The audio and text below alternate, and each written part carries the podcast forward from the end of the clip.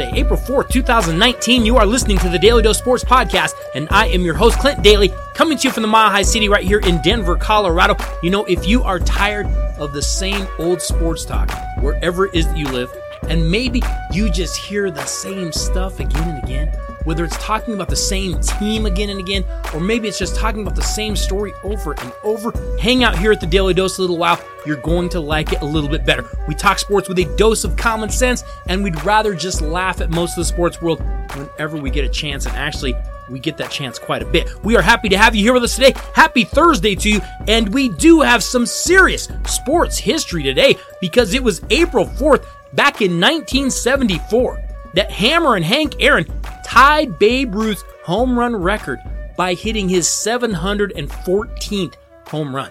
Now, we hear that today, and you think about a record being broken, and we think about what goes on today. A lot of times, you know, they bring out the family of the person that had set the record. They have a parade, they have fireworks, they have all these things going on when you tie or when you break that record. It's a huge event. Yeah, that wasn't exactly how this went back then. Not everyone was cheering for Hank Aaron back in the 70s.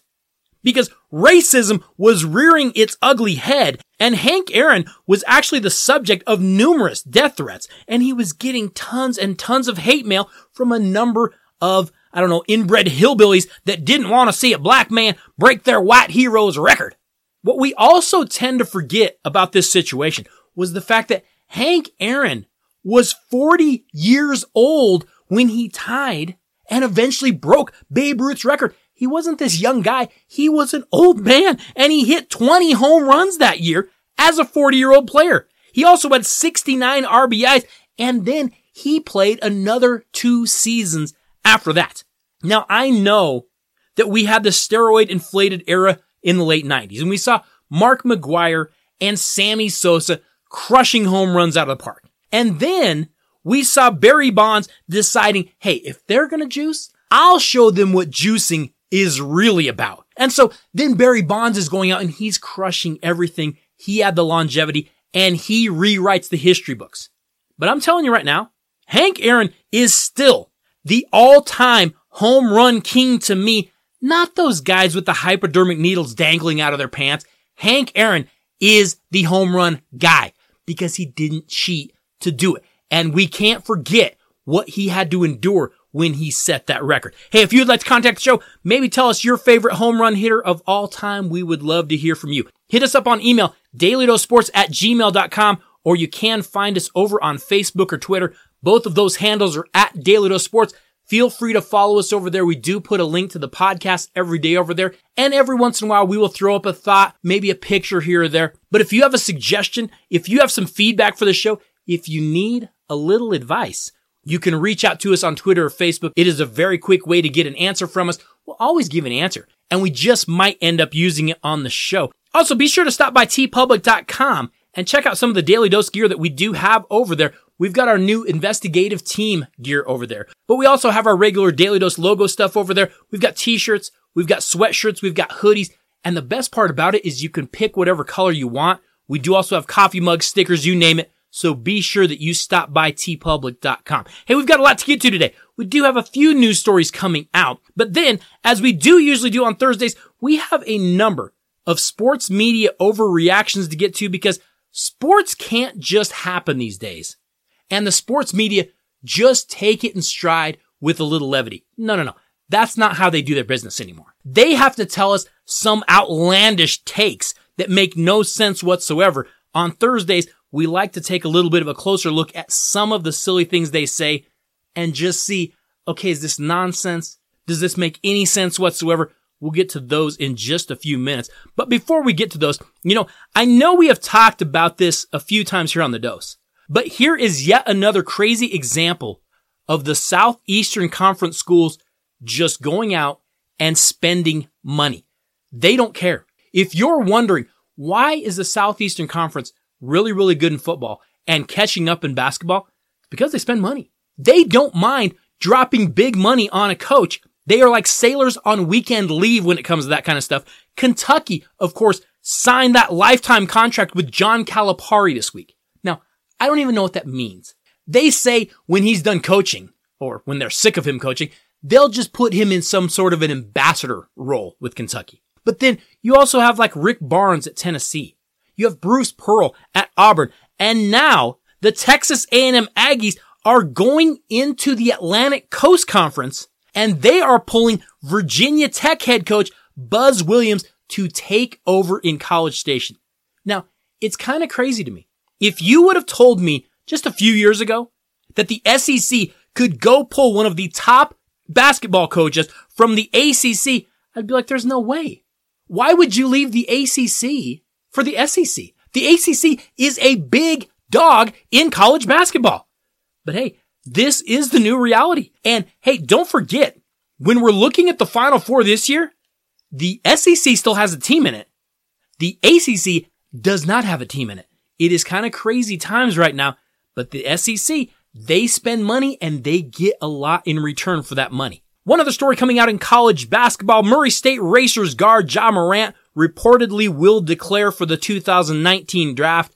I know. I hope you were sitting down when I told you that. I didn't give you any warning, but I know you're probably shocked. When Morant arrived at Murray State, he was an unranked recruit, but he has gone up the draft boards with his play in the NCAA tournament. Now, when he first got there, he looked like maybe he could be a contributor, but not like an NBA lottery guy. As a freshman, he averaged just about 13 points a game, six and a half rebounds, and 6.3 assists. But he took good shots and it looked like he was improving. And then we saw his ability to be a contributor rebounding the ball as a guard just get better and better. We also saw his passing ability, his decision making just getting better and better. No, he wasn't a huge scorer, but he looked like he could be a smart player. And then this past year, all throughout the season, and then in the NCAA tournament, Ja Morant just took this huge leap. We just saw his game become dominant. As a sophomore, he averaged 24.5 points per game. His assists jumped up to 10 and his rebounds are still right around six. He also picks up two steals per night. Like I said, I think we all knew Ja Morant would be headed to the NBA after his performance in the NCAA tournament because the only thing he could really do by staying is hurt his draft stock. It can't get any higher than it probably is right now. But here's a question that I do kind of wonder about. Like today, it's Thursday morning. Is Ja Morant getting up and going to class? I mean, is he anywhere near Murray State? Has he even been on the Murray State campus since those tournament games? Because I have to say, yeah, I kind of doubt it. What about Duke superstars Zion Williamson and RJ Barrett? Are they still on campus? What are they doing right now? Are they like studying for that big chemistry test they have on Friday? Again, I doubt it. I know we have this whole one and done situation, but it really does make a mockery of the whole college experience. These kids aren't going to school. Give me a break. They haven't been to school probably in a month and they aren't going back. We just make them enroll back in the fall and then, hey, go to a class here or there and just kind of show up so we're not getting in trouble. Uh, yeah, and then you're done. Like we don't even care. Then you don't have to do anything. You can move on, but just kind of, you know, tell them what they want to hear and pretend that you were at class. The whole one and done situation is a mess. If kids want to go pro out of high school, that's entirely up to them. But if they sign on to go to college, make them actually go to college or what's the point of any of this? And I don't care if they're taking college classes on how to live an NBA lifestyle. That's fine. Take finance classes. Take a class on how to do your taxes and how to balance your checkbook and how to tell your relatives that are trying to get money from you no. Those classes would be phenomenal for these young kids. But what they're doing right now, it's still kind of a joke to me. Switching over to the NBA, Golden State Warriors superstar Steph Curry he was in a little bit of a shooting slump last month, at least for what he usually does. But Curry has now hit at least five three pointers in nine straight games. And he is making an average of nearly 49% of his shots from three point range. That's absolutely incredible. I mean, when you think of some of the shots that Steph Curry puts up, when you think of the difficulty level of some of the shots he puts up, falling away, guy in his face, leaning from the corner, Steph Curry is hitting almost 50% of his threes. How is that even possible? You have Lonzo Ball can't even make 49% of his free throws. So what was the change from February when all of a sudden he is just red, red hot. He says he started wearing contact lenses.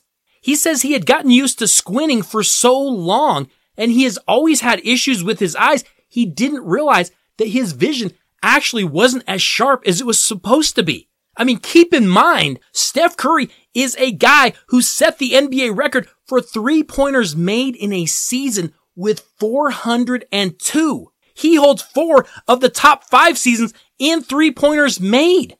And this is the guy that says he had to squint just to see the basket all the time.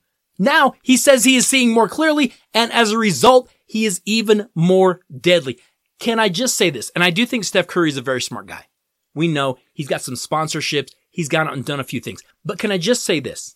If Steph Curry does not have a sponsorship with like a Bausch and Lomb, this is the dumbest revelation of all for him to tell us because I would be coming out and saying, Hey, I'll tell you why I've gotten better. I'll tell you why I'm hitting so much more shots.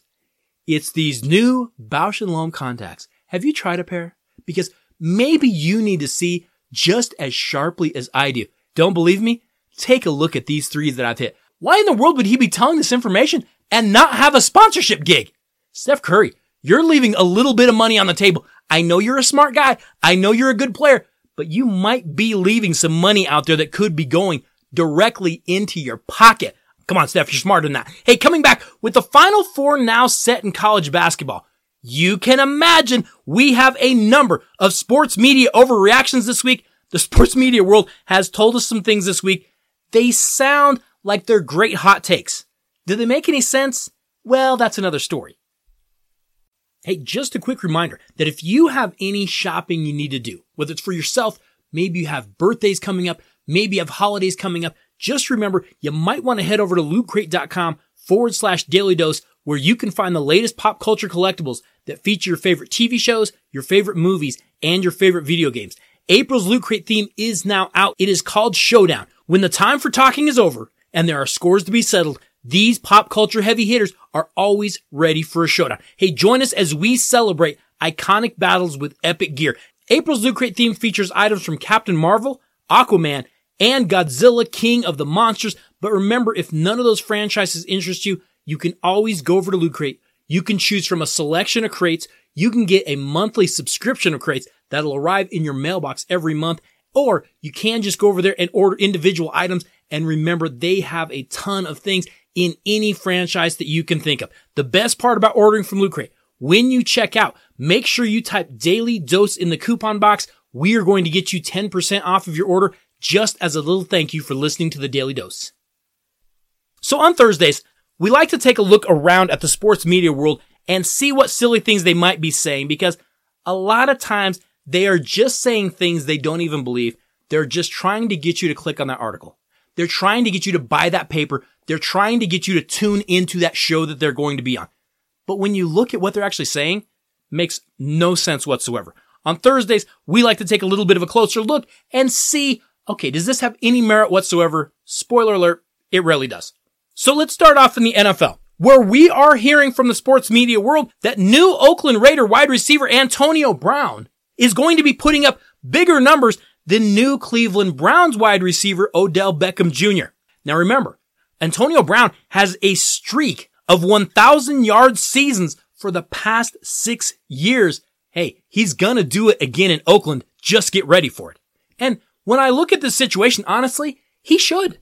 Antonio Brown is one of the most talented players in the league. He should get plenty of looks. He should get plenty of targets in Oakland. But I do have a few concerns out there. For one, I still don't get the feeling that Raiders head coach Jon Gruden really likes quarterback Derek Carr. Like, I kind of think he's tolerating him, but I don't think he really likes him. If we were making bets right now, say betting was legalized wherever you're at and we could just make a bet with our phone right now, would you be willing to lay any money that Derek Carr is still a quarterback when the Raiders end up in Las Vegas? Yeah, me neither. We know Jon Gruden is notoriously hard on quarterbacks, and we've already seen that this last year. Him and Derek Carr didn't always play well together. And Carr didn't look like the quarterback that we had seen him be three, four, five years ago when it kind of looked like he was this young up and comer he kind of looked like a guy that was a little bit shaken, didn't have a ton of confidence, kept overthrowing receivers. I'm not sure you want to put that much confidence in Derek Carr and the Oakland Raiders offense because they haven't really shown me that much reason to.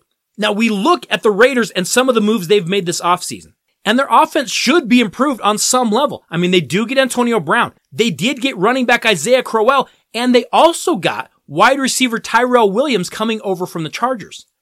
But take a look at what the Cleveland Browns do have. I mean, running back Nick Chubb, quarterback Baker Mayfield, and here is what I think the key is. A far better offensive line. I didn't think that would be the case. I thought last year the offensive line for Cleveland would spell doom for Baker Mayfield on some level. It actually came together pretty well. Now, we have to see what new head coach Freddie Kitchens is going to do. I don't have any idea if he's even equipped to do that job.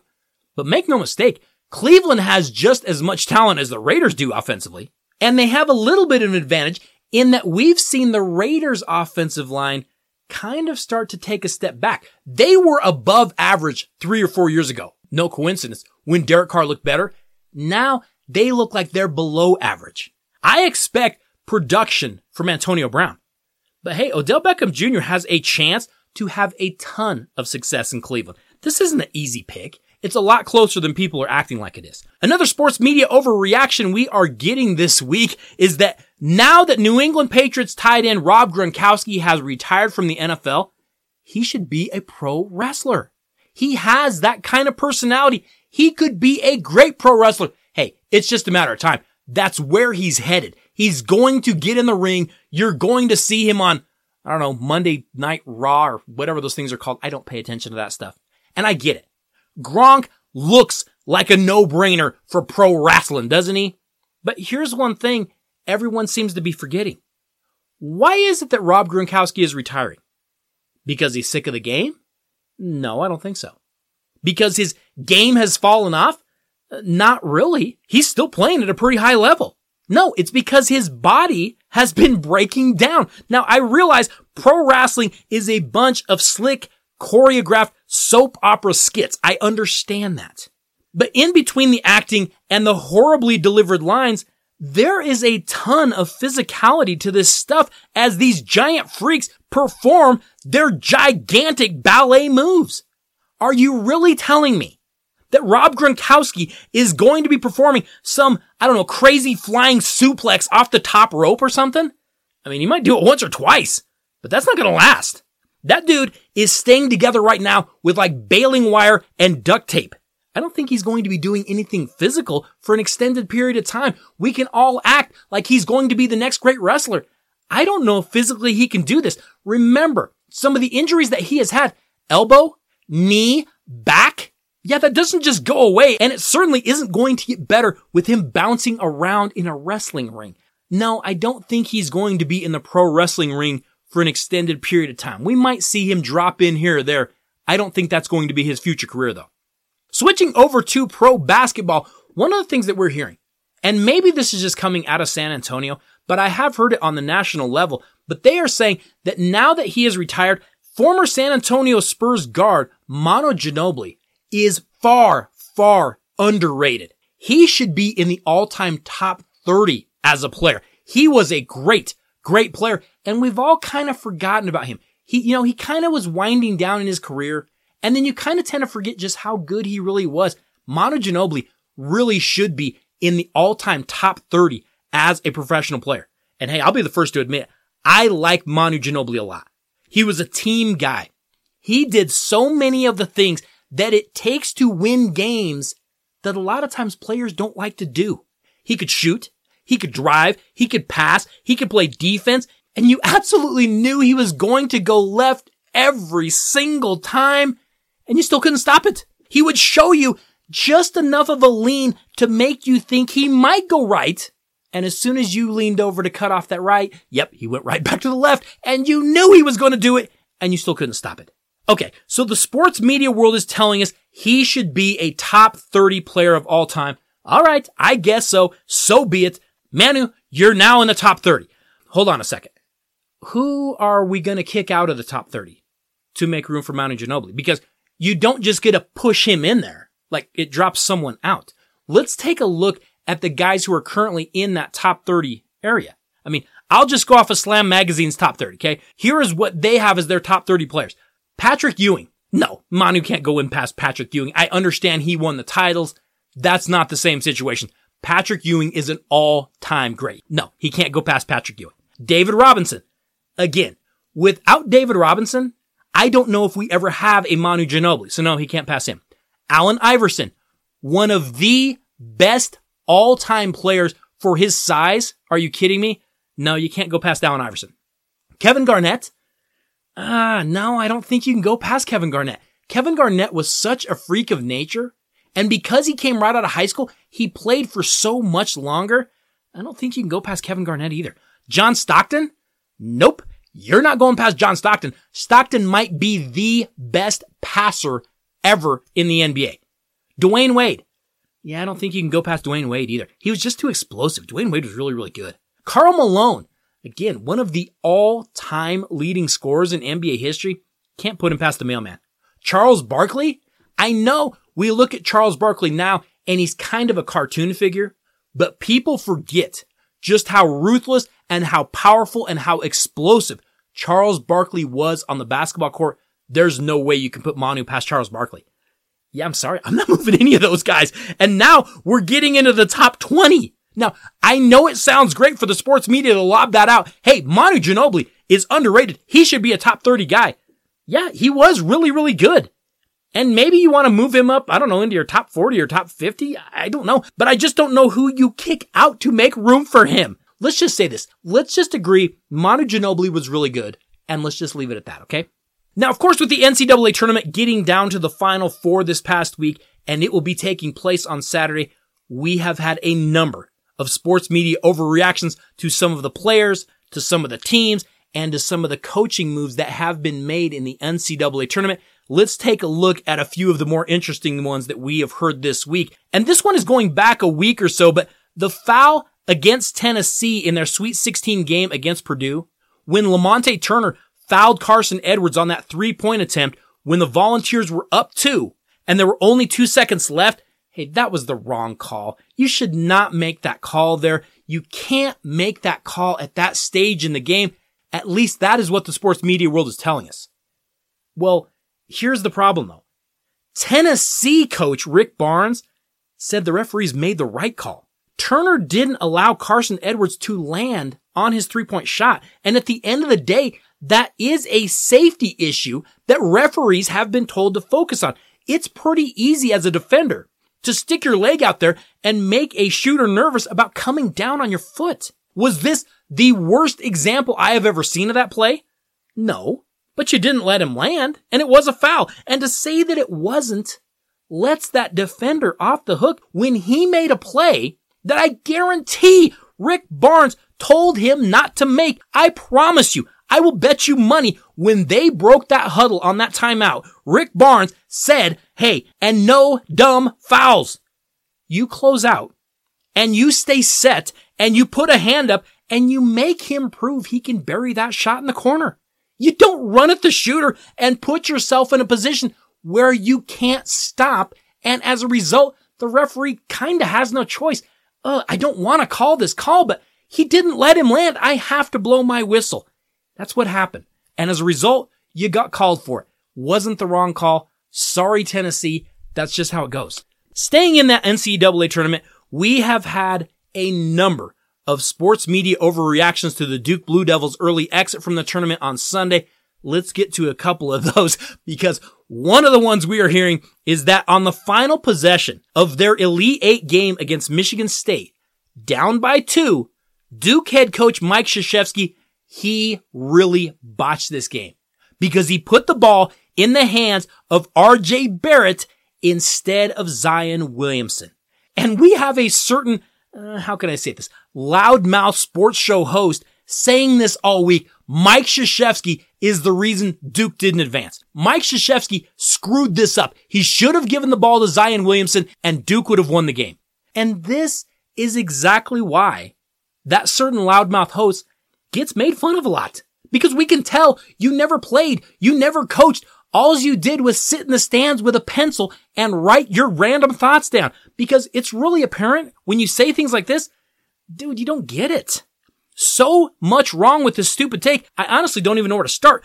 First off, we'll start here. Duke got exactly the look they wanted on that final possession. RJ Barrett has been very good closing out games, both in high school and so far at Duke. You wanted him to have the ball. Had you gone to Zion and he missed a shot, everyone would be saying, why'd you go to Zion Williamson? You've been going to RJ Barrett all year. Why would you change that? But on the play in question, RJ Barrett drives to the basket. He draws a foul.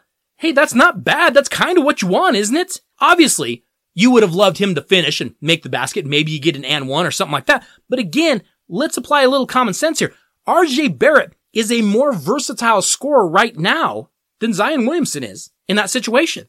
You give him the ball. You tell Zion, crash the boards in case of a miss. Here is the real problem the Duke Blue Devils faced. The flaw of this team isn't who took the shot. It didn't matter if it was Barrett or Zion. The problem is exactly what it has been all year.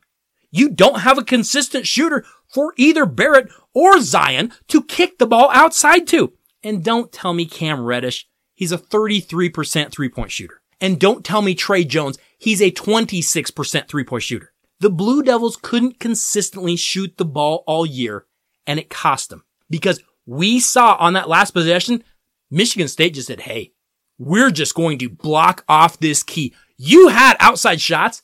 We just know Duke couldn't make them. And we also saw Duke's transition defense be bad all day. And we also saw horrible turnovers all day. Blame those things. Don't blame who took the last shot. Don't blame Mike Krzyzewski for giving the ball to Barrett on that last possession. You're only complaining about the outcome. If the shot goes in or if he makes the free throws, everyone's saying, oh, Mike Krzyzewski's a genius. You're only looking at the outcome. RJ Barrett missed the free throw, so everyone goes, oh, Mike Krzyzewski's an idiot. No, he just has inexperienced players. He doesn't have great shooters. And let's be honest, RJ Barrett kind of choked in the big moment. Hey, that's what happens when you have freshmen. One other hot take we are getting this week is that the NCAA tournament committee did a poor job of seeding this tournament because Duke should not have had to play Michigan State in the Elite Eight. Michigan State? That should be a Final Four game, not an Elite Eight game. And like it or not, this tournament just isn't as sexy without Duke in it. Yeah, I've got a few problems with that. I didn't realize it was the NCAA committee's job to assure Duke the easiest route to the championship game. I actually thought they were supposed to seed the tournament 1 through 68. I think that's what they did, isn't it? But here's something interesting to think about. Yes, the overall number one seed Duke Blue Devils lost to the number six seed in the Elite Eight. But let's not just kind of push this aside. Let's not conveniently forget that Duke was also taken to the wire by the number 16 seed Virginia Tech. And they were taken to the wire by the number 34 seed Central Florida Knights. So we can act like this was just some terrible setup by the committee, or we can start to come to terms with the fact that, like I said, the Duke Blue Devils had some major flaws. Yes, they were extremely exciting, and I loved the hype that that team brought to college basketball. But here is the bottom line. The regular season and all the hype and all the excitement, they are a perfect fit for these one and done type teams. But you know it's not a perfect fit? A six game single elimination tournament. No, that's a horrible fit for these kind of teams. Because when you get into a tournament like that, we see the more experienced team win. We see the more disciplined team win. We see teams that are more system oriented win these games because that system has been ingrained in these kids for more than just one year. And we see those kids having success. We talked about it earlier this week. All of the final four teams this year are system oriented. It's not that AAU freelance crap. We are seeing teams go out there and say, Hey, here's our system. We are going to execute when the game is on the line. It's not an accident that Kentucky and Duke, the one and done teams are already gone. It's not. It's because these systems are beating these individuals. You can blame the committee if you want to. It's not really the committee's fault. Finally, we have the very common theory being thrown around in college basketball just in general right now that Zion Williamson is the most exciting college basketball player ever. Hey, and please don't misunderstand me. I am not hating on Duke. Yeah, I think it's kind of funny that the one and doneers got knocked out, but I really like Zion Williamson.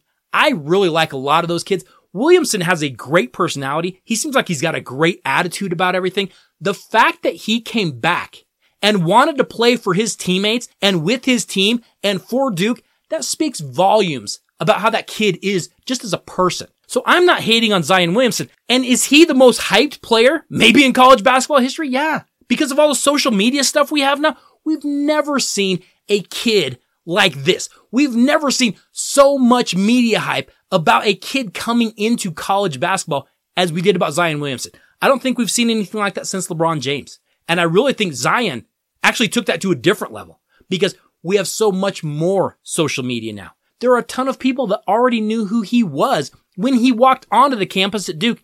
That's something a little bit different. But I also think that this take that he is the most exciting college basketball player ever yeah, I think it's really, really lacking in history.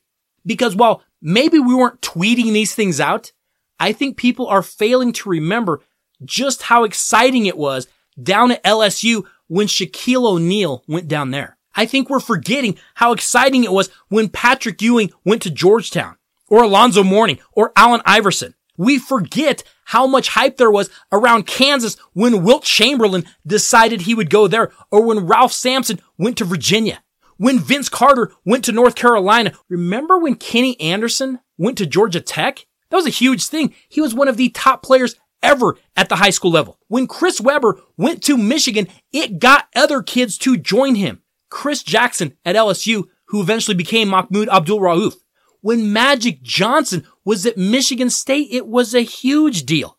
The University of Houston somehow got Akeem Olajuwon. The Indiana Hoosiers got Isiah Thomas and never ever forget the excitement that the UCLA Bruins had when they got guys by the name of Bill Walton and at the time Lou Alcindor.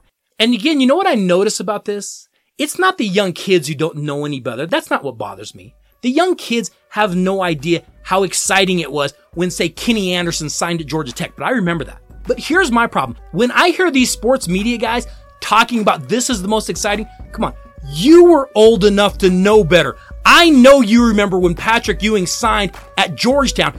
Don't act like you don't remember that. Stop having those short memories. We just have such short memories as sports fans. But here at the Daly Dose, we have to be just a little bit smarter than that. Hey, tomorrow on the dose, we will be recapping the biggest news in the world of sports.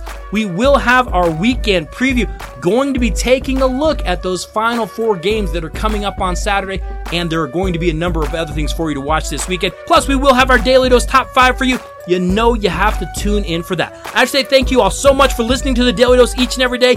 Thank you for the feedback. Thank you for the questions and the suggestions. Thank you so much for sharing the show. We couldn't do any of that without you. Have to say thank you to JSP. Couldn't do any of this show without you. I will see you all tomorrow. Have a great Thursday.